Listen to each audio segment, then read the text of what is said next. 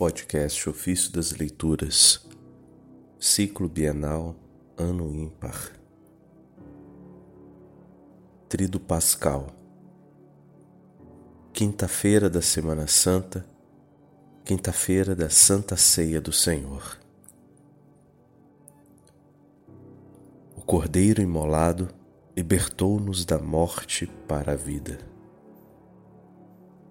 Das homilias sobre a Páscoa, de Melitão de Sardes, bispo. Muitas coisas foram preditas pelos profetas sobre o mistério da Páscoa, que é Cristo, a quem seja dada a glória pelos séculos dos séculos. Amém. Ele, de, ele desceu dos céus à terra para curar a enfermidade do homem revestiu-se de nossa natureza no seio da Virgem e se fez homem. Tomou sobre si os sofrimentos do homem enfermo, num corpo sujeito ao sofrimento, e destruiu as paixões da carne. Seu espírito, que não pode morrer, matou a morte homicida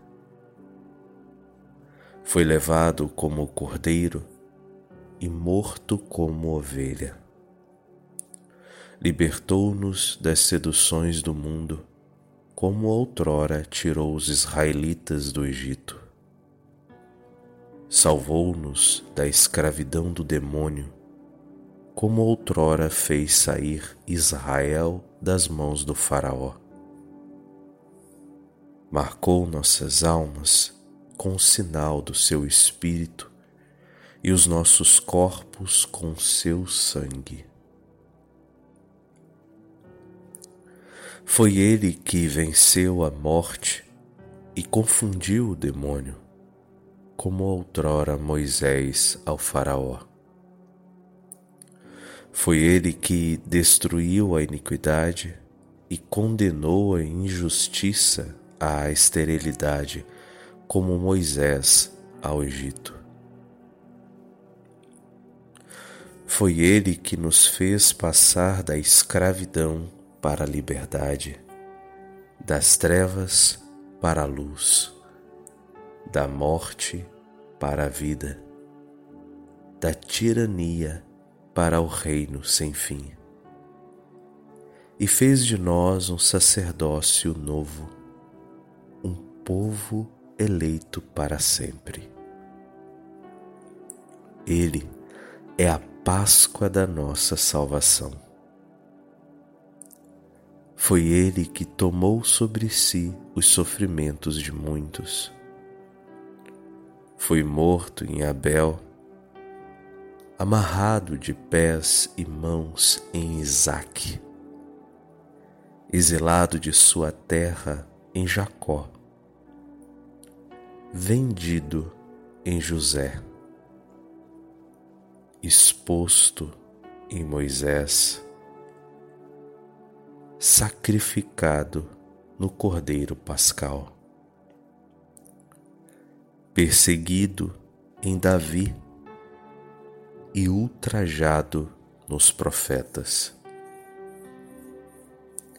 Foi ele que se encarnou no seio da Virgem foi suspenso na cruz, sepultado na terra e ressuscitando dos mortos, subiu ao mais alto dos céus.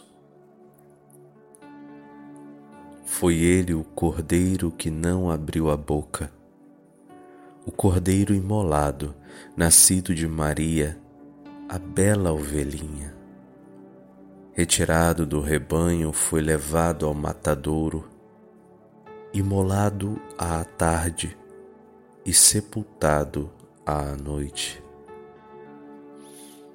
Ao ser crucificado, não lhe quebraram osso algum, e ao ser sepultado, não experimentou a corrupção.